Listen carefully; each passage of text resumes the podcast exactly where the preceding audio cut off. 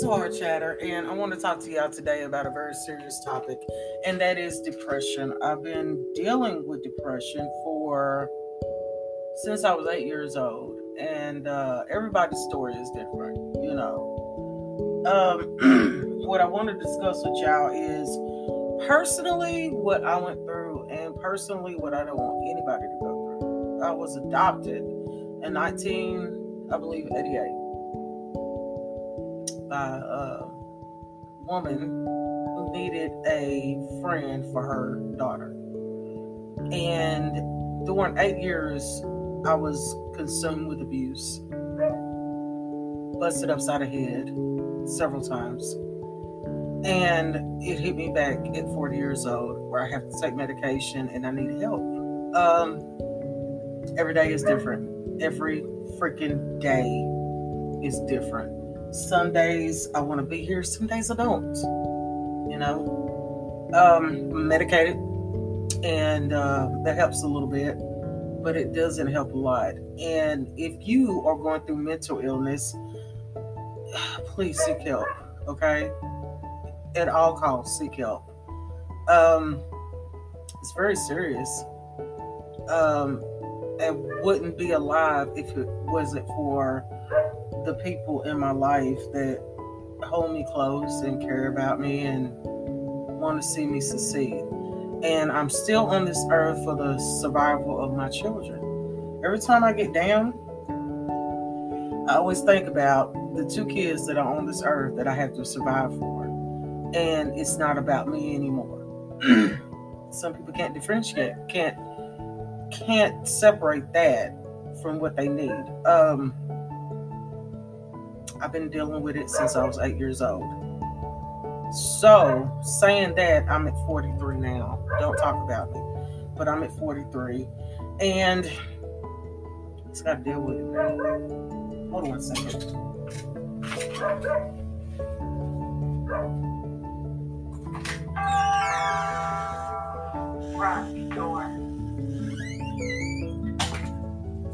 I had to let my dog in. I have two dogs. I have a beagle and I have a Maltese, and they are emotional support dogs. Um, I had to let them in, but um, some days I'm all right, some days I'm not. And if it wasn't for my husband, our children, and my mother-in-law, my father-in-law, I wouldn't be here today. What I'm trying to explain is simple mental health is very important. Okay. It's even more important since they did the quarantine, the COVID. Call and check on your people. Seriously, y'all. You can save somebody's life by calling and checking on them. During the years of my abuse, later in life, I created, not created, but I, I, I got agoraphobia where I hate to come outside. And God bless my husband. He does most of the grocery shopping and stuff for me. And I'm thankful for that. I thank God for that. But not most people have that. My abuse started in foster care and when I was adopted and this was in like like early 1988. I never knew that this incident in my life would come to haunt me when I was at 40 years old. And I got a psychologist, I got a psychiatrist. And, you know, sometimes that helps y'all, but sometimes it doesn't help. Okay? And when you hear that when your friends and when your loved ones is dealing with mental abuse, it's not it's not like imaginary. It's not mental abuse is real.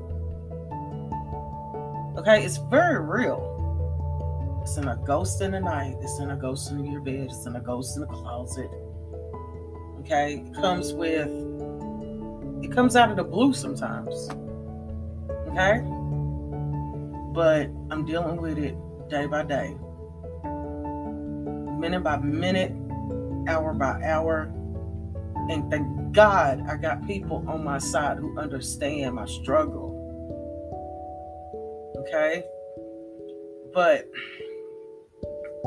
investigating in the past couple of years on mental abuse and mental illness, it's hit people very hard when we were quarantined. Okay? Being quarantined, people aren't used to it. They're not used to sitting in one spot for a long period of time. You know, life is uh, kind of like a, a, a little wheel that keeps going, right? But during quarantine, that wheel stopped. It stopped. People had to get used to that. Some people felt like they were in jail. And you got to understand, do not do, do not dismiss the idea or the fact of that. It's real. Okay? Some people can't be clogged up. Some people are not only agoraphobic, some people are not used to being locked up in a certain space for a certain time. And I'm telling you now, this shit is going to come back to haunt the United States of America.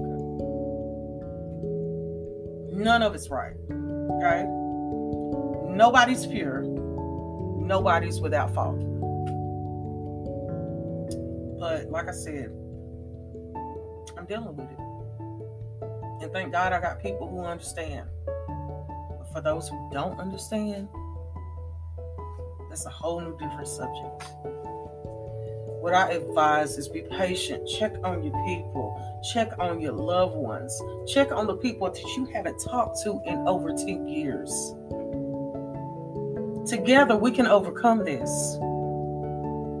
Individually, we can't. Okay? So until the next time, check on your people, check on yourself, be kind to yourself, and be patient with life. Because these are the things that you're going to have to do to get over this mental illness. Blessings, and I'll be talking to you soon.